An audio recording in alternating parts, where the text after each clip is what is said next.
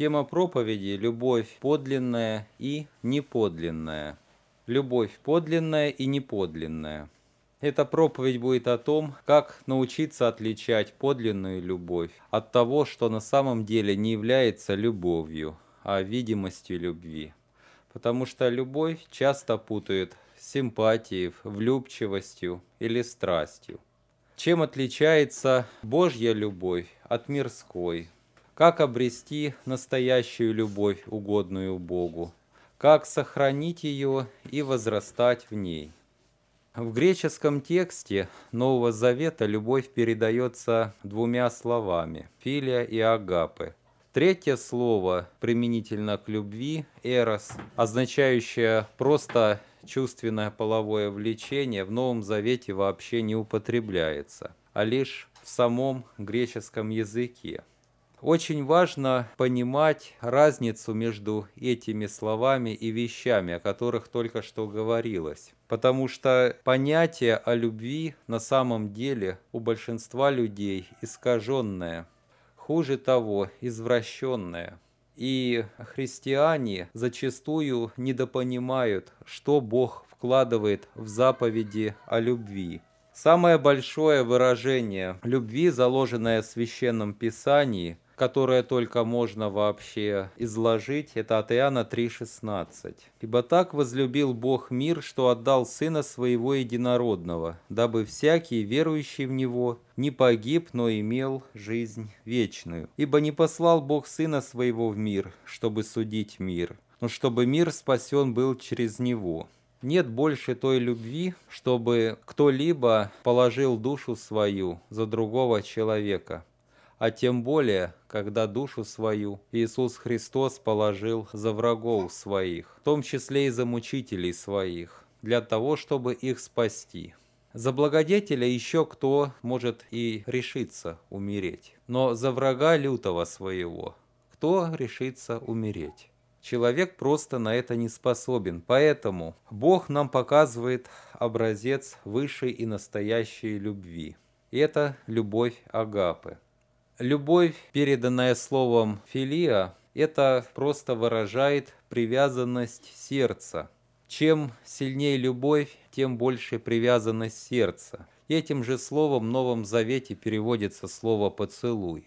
Привязанность сердца может быть как к святому, так и к греховному. Может быть к человеку, к себе, может быть к ближнему или товарищу своему, или к какому-нибудь увлечению или развлечению. Для того, чтобы глубже и лучше понять, давайте посмотрим на значение, как употребляется это слово в Новом Завете. От Иоанна пять двадцать написано: «Ибо Отец любит Сына и показывает ему все, что творит сам». Отец любит сына, применено слово «филия». Что это означает?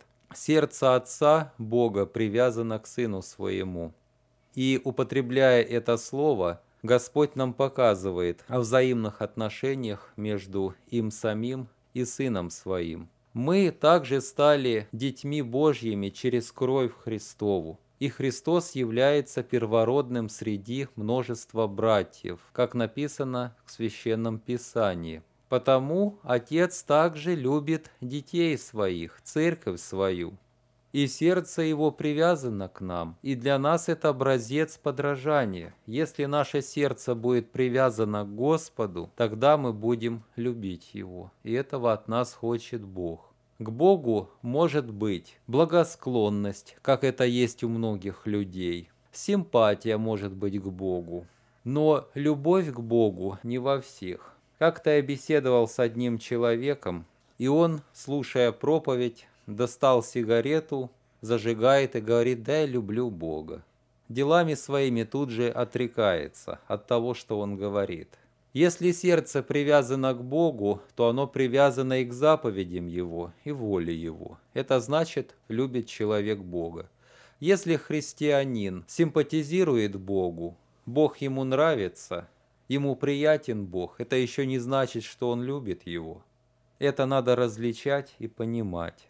Сердце человеческое часто привязывается к тому, что противно Богу, очень часто греховному. Вот как Христос сказал от Иоанна пятнадцать девятнадцать. «Если бы вы были от мира, то мир любил бы свое. А как вы не от мира, но я избрал вас от мира, потому ненавидит вас мир».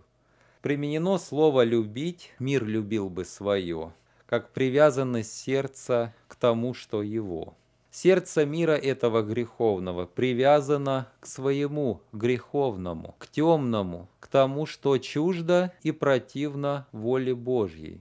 Если бы мы были от мира, то мир любил бы свое, а так как не от мира, то миру это противно. Периодически приходится слышать такое, когда мужья, к примеру, неверующие, а жены верующие, или наоборот, жены неверующие, мужья верующие, то порой говорят так: вот когда ты пил, тогда ты лучше был.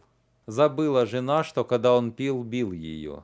Но для нее хуже, потому что дух в нем другой, Божий дух в нем.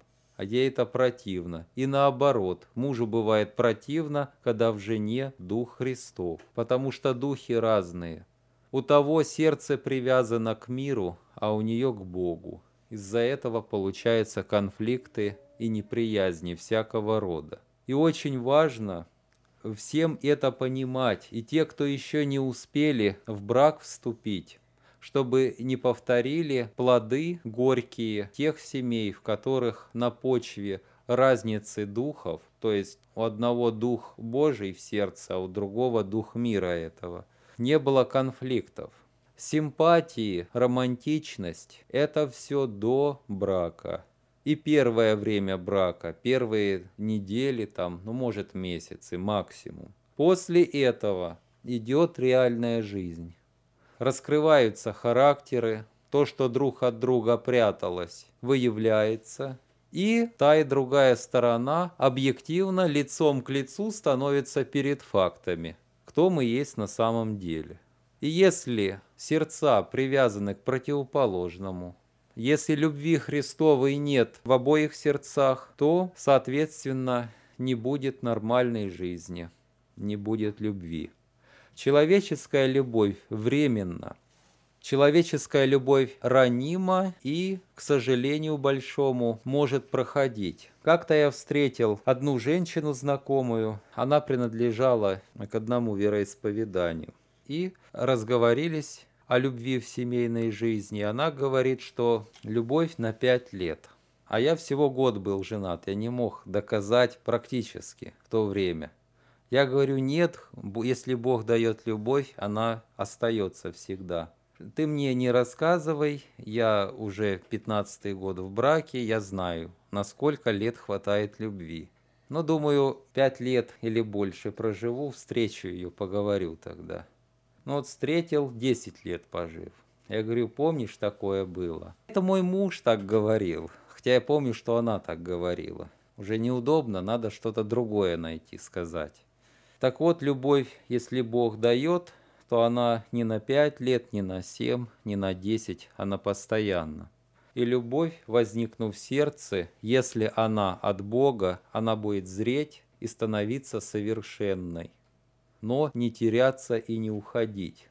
У многих молодых людей часто бывает не любовь, а влюбчивость, симпатия, или, хуже того, обычная плотская страсть. В четвертой книге Царств описывается трагический случай, который повторяется и в наши дни. Говорится об Амноне, который совершил насилие над своей сестрой Фомарью, и после этого возненавидел ее. Многие идут подобным путем. Им просто нужно искать своего плотского инстинктивного удовлетворения, и не более того. Какая там привязанность сердец? Ее близко нет. Любят, как правило, за внешность и по внешности. Внешность же быстро проходит. Любовь, которая основывается на чувственности, на чувствах человеческой, не есть настоящая любовь. Это симпатия или влюбчивость. Бывает такое. Не могут и минуты быть друг без друга, поженились, через три дня на развод подают. Что же произошло? А произошло то, что у них любви и не было. У них просто пристрастие было друг к другу и не более того. Итак, любовь подлинная, она глубокая, она привязывает сердце и крепко привязывает. Любовь неподлинная этого не имеет. Но сердце может крепко привязаться к греху, крепко привязаться к развлечениям, к похотям. И это часто бывает. И эта любовь также неподлинна, ибо она противна Богу, ибо она греховна сама по себе. Очень многие любят тщеславие, и Христос этот вид любви осудил. От Матфея шесть пять написано: «Когда молишься, не будь как лицемеры, которые любят в синагогах и на углах улиц, останавливаясь молиться, чтобы показаться перед людьми. Истинно говорю вам, что они уже получают награду свою». Вот Господь обратил внимание: любят они показное благочестие. Сердце их привязано к тщеславию. Они любят, чтобы быть на виду у других, чтобы их хвалили и прославляли. Таких мало в наши дни? Нет, таких много.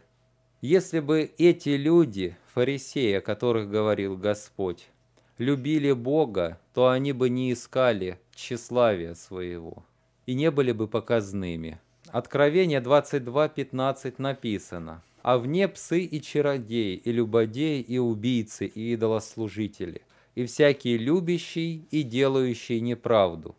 От слова «любящий» также употреблено слово греческое «филия», то есть сердце привязано к неправедности. Они любят это, потому они в этом пребывают. Почему некоторым христианам бывает трудно освободиться от того или иного греха? Потому что любят тот грех, потому что сердце привязано, оно не безразлично к этому греху. Пустословие, смехотворство, привязанность сердца к материальным вещам, еще к чему-нибудь, то, что земное, тленное и проходящее. Как Господь сказал: «Ибо где сокровище ваше, там и сердце ваше. Где сердце, там и любовь его». Если сердце твое к Господу привязано, оно будет отвязано от материального. Для эгоиста свойственно, когда он больше всего любит самого себя. И он сам для себя является кумиром, он сам себя любит. И все, что мешает ему себя лелеять, свое тщеславие, оказывать всякую честь, он все остальное растаптывает и ни на кого не смотрит. Такая любовь осаждается Господом. Также, когда человек привязан сердцем своим больше к ближнему своему, чем к Богу, недостоин Христа. Вот два места Писания, слова Иисуса Христа. От Матфея десять тридцать семь. «Кто любит отца или мать более, нежели меня, недостоин меня, и кто любит сына или дочь более, нежели меня, недостоин меня». От Иоанна двенадцать двадцать пять. «Любящий душу свою погубит ее, а ненавидящий душу свою в мире всем сохранит ее в жизнь вечную». Любящий кого-нибудь, хоть себя, хоть кого, больше, чем Бога, недостоин его, потому что Бог для него не первостепенен. На первом месте стоит кто-то другой. Бог принципиально ставит это человеку. То, что Христос сказал: «Ненавидящий душу свою сохранит ее в жизнь вечную», не имеется в виду, чтобы относиться к себе с презрением, отвращением и прочее. А речь идет о том, чтобы, если что-то твое собственное стоит на пути между Богом и тобой, ты должен это отвергать и не считаться с этим. Вот что выражается этим выражением. Если любовь к отцу, матери, мужу, жене, братьям, сестрам, друзьям больше, чем к Богу, и ты не можешь стать христианином, потому что они стоят на пути у тебя, то такой человек недостоин Христа, потому что он обращает на них внимание, ставит их выше, чем Бога. Таким путем он не может быть христианином. Когда он осознает, и для него воля Божья будет основной, и все, что стоит на пути между Богом и им, будет устраняться, это и будет исполнение воли Божьей. Это одна из самых болезненных вещей, которые только бывают. Сколько уже было, и может быть еще будет, тех слезных ситуаций, или может быть даже душераздирающих, но Христос сказал делать выбор, или Он, или кто-либо другой. По-другому нельзя. Если Бог не будет на первом месте, все будет нарушено. Поэтому только так и никак иначе. Особенно тяжело это проходит у евреев. У евреев в Израиле и до сих пор, если, например, сын уверует в семье, то родители, узнав это, выгоняют сына из дома и устраивают похороны без гроба. И говорят: сын наш умер. А если вдруг сын приходит домой, то они говорят ему: молодой человек, что вам нужно? Он говорит: папа, мама, да это ж я. Наш сын умер, вас не знаем, дверь закрыли и все. Вот такое отношение. Самое, пожалуй, холодное и жестокое у евреев, которые по плоти семя Авраамова поступают как дети дьявола. Недаром Христос, обличая их, говорил: «Отец ваш дьявол, и вы исполняете похоти его». Но блаженны те, которые изгнаны за Христа, которые страдают за Него, и которые Господа ставят превыше всего. Они унаследуют жизнь вечную. Бедные и несчастные те родственники, которые себя противопоставляют Богу и отталкивают от Христа душу, которая тянется к Нему. Им будет вдвойне наказание от Бога за то, что они противятся воле Божьей. Христос на муки себя отдал, а они равнодушно к этому относятся и противятся воле Божьей в отношении своего спасения. Потому что сердце их любит и привязано к миру этому. Вот за своих родственников по плоти скажу. Практически из-за того, что уверовали, все отвернулись от нас. Слава Богу, хоть одна душа повернулась ко Христу недавно сравнительно.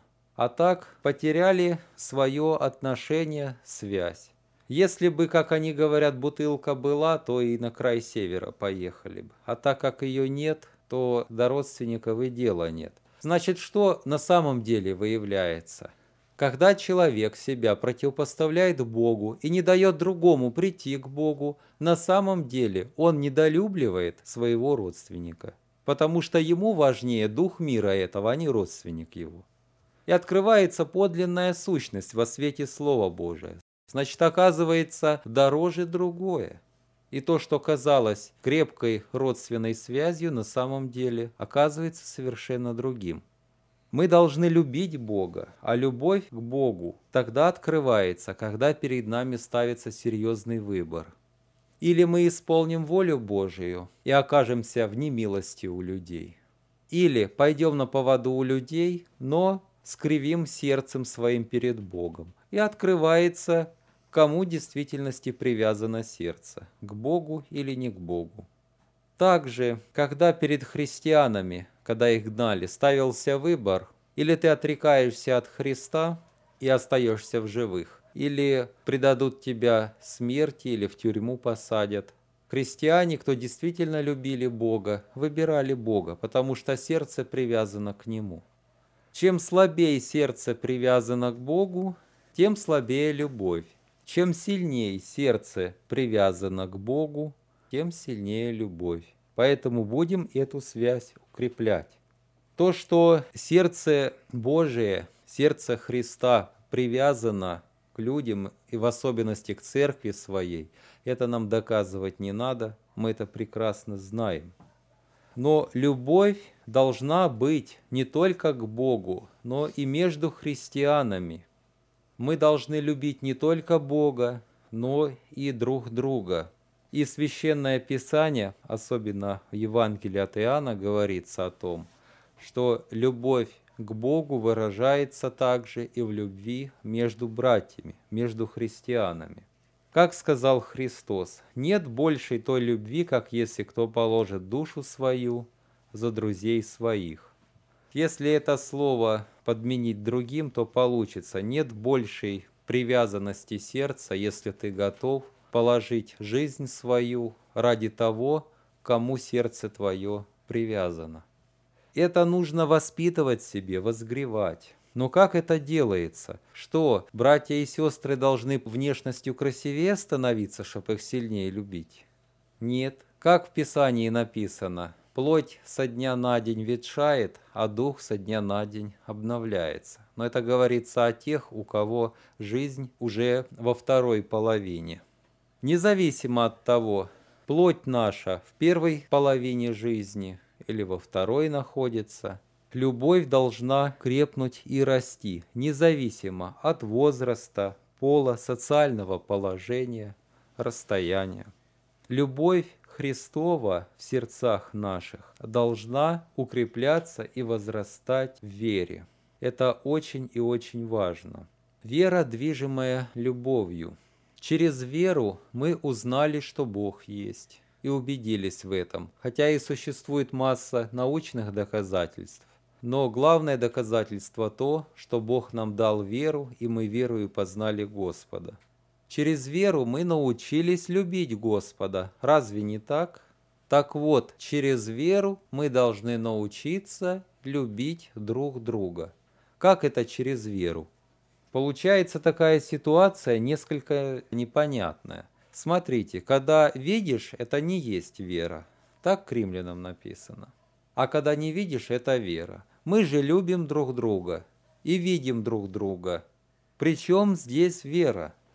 А вера при том, что глазами нашими физическими мы видим только тела друг друга. Сердца друг друга мы не видим физическими глазами. Духа Христова, который обитает в сердцах наших, нашими физическими глазами мы тоже не видим. Если ты любишь Бога, Духа Божьего, то ты будешь любить и того, в ком Он пребывает. Но это же нельзя физическими глазами увидеть. А чем? Верою. Когда ты верою воспринимаешь, что ближний твой – это часть тела Христова, как и ты часть тела Христова. Когда верою ты принимаешь, что Дух Христов живет в ближнем твоем, верою воспринимаешь, что Бог любит его, так же, как и тебя, то ты этой же верою можешь научиться и любить ближнего твоего. И очень крепко любить. И любовь в соединении с верой дает прочный союз, который не разбивается, а мелочные неустройства, которые порой возникают между христианами. Больше всего ущерба любви между христианами наносят мелочные, нездравые какие-то отношения, ситуации, которые возникают. Мы по мелочам растрачиваем свою любовь и портим отношения из-за пустяков. Кто из нас идеален? Кто может сказать, что в нем нет никаких недостатков и он совершенен? Никто? Так зачем тогда с неприязнью относиться к недостаткам ближнего своего и из-за этого его недолюбливать, когда ты сам несовершенен? Бог принимает тебя таким, как ты есть, и любит тебя, и ты об этом хорошо знаешь. Так же Он поступает в отношении и другого. Любовь все покрывает. Любовь не завидует, когда у ближнего твоего что-либо лучше, чем у тебя. Любовь не будет превозноситься над другим, если ты видишь, что ты в чем-то превосходнее ближнего твоего по каким-то качествам. И обычно бывает так. Кто сильно высоко о себе думает, на самом деле ниже того стоит, о ком он думает ниже. Любовь Христова имеет совершенно другое свойство, которое отличается от любви человеческой. Она совершенна, она не перестает, она не прекращается, если встречает какое-нибудь препятствие и непонимание. Когда ты верою воспринимаешь ближнего твоего и начинаешь любить, то пошире открой свое сердце для ближнего твоего, чтобы не было, как Павел говорит, «Сердце мое простерто к вам, коринфяне, но в сердцах ваших тесно».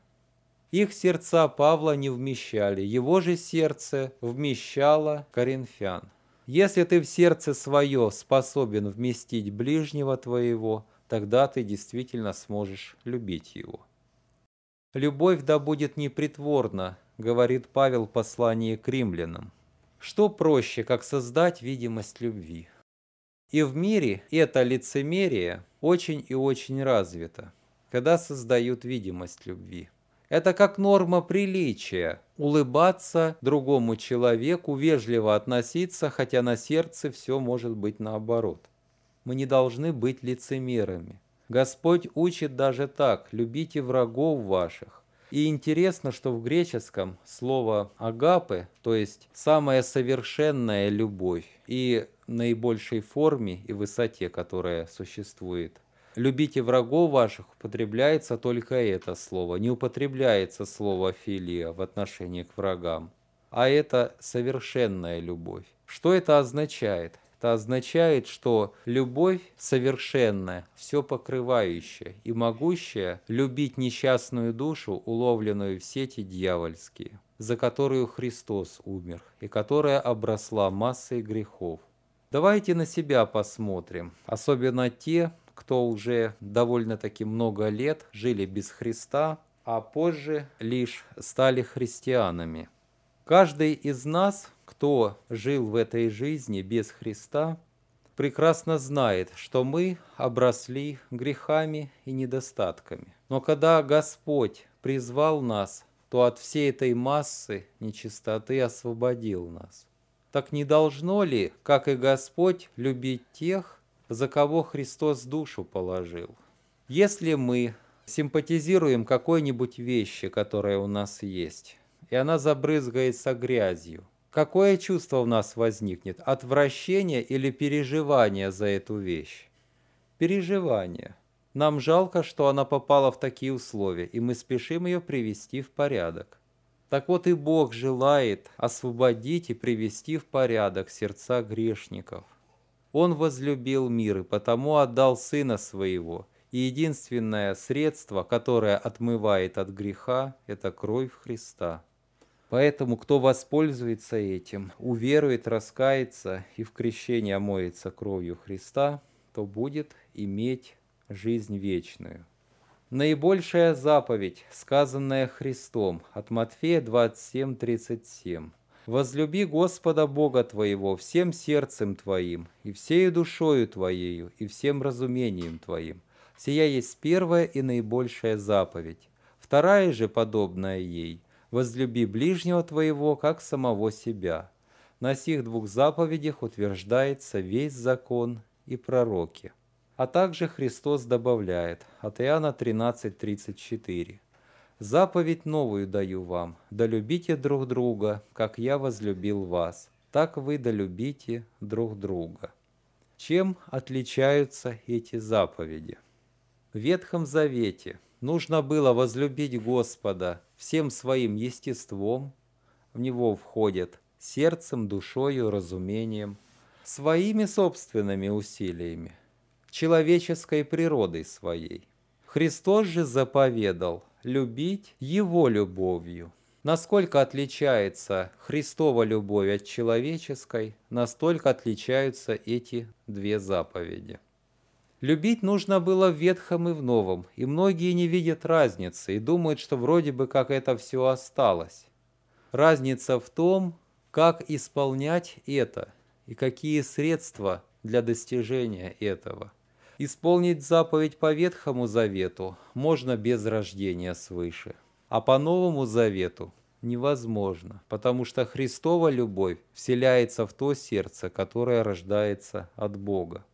Также Господь сказал от Иоанна пятнадцать девять, «Как возлюбил меня Отец, и я возлюбил вас, пребудьте в любви моей».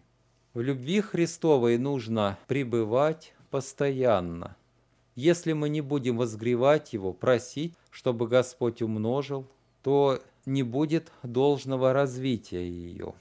Очень важно понимать, что все должно делаться с Христовой любовью. Многие молодые люди, желая вступить в брак, заботятся о чувственной любви, о том, чтобы было взаимопонимание, чтобы нормально складывались отношения. Но самое главное – если Христос даст любовь в сердце. Об этом они должны просить и молиться. Просить Господа, «Господи, даруй мне Твою любовь».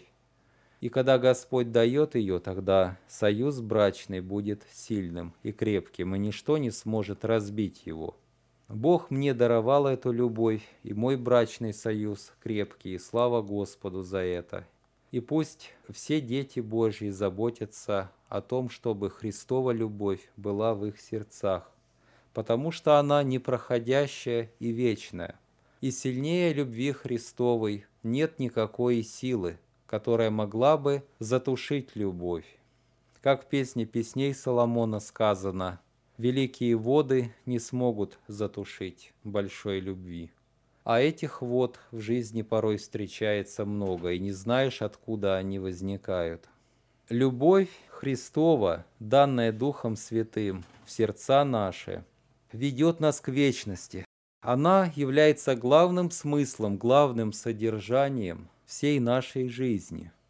Все увещевания Священного Писания сводятся к тому, чтобы любовь достигла своей цели. Как Павел Тимофею пишет: «Цель же увещевания есть любовь от чистого сердца и нелицемерной веры». Можно говорить много на тему о любви, но если практически не стремиться и не пытаться ее обретать и находиться в ней, то пользы от этого не будет. Христова любовь объемлет нас, и мы должны своей любовью покрывать и вмещать тех, за кого Христос умер, и правильно строить свои взаимные отношения и понятия.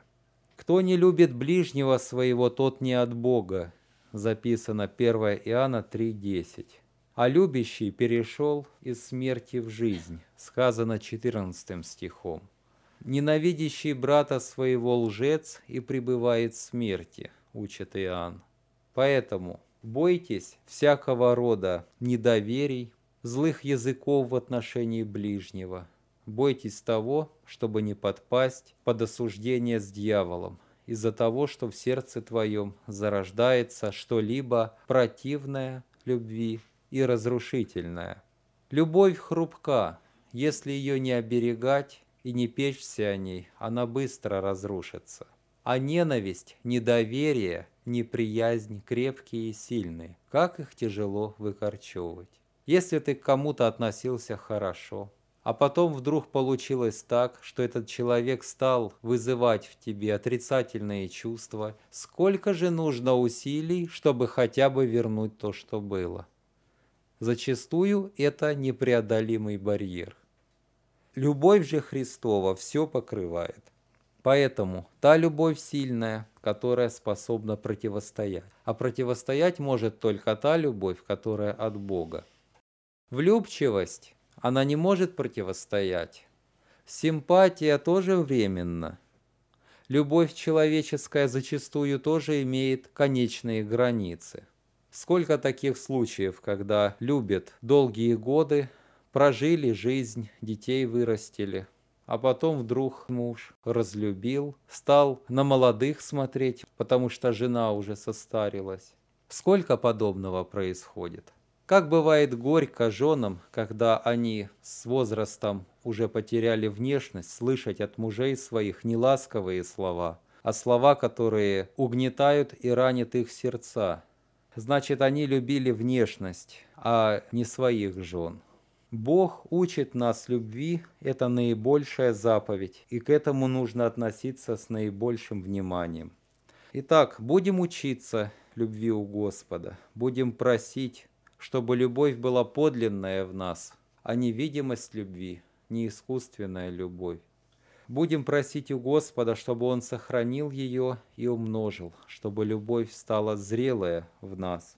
Те, кто не вступили в брак еще, пусть просят Господа, чтобы Бог своей любовью наполнил их сердца к тем, с кем они хотят соединить свою жизнь.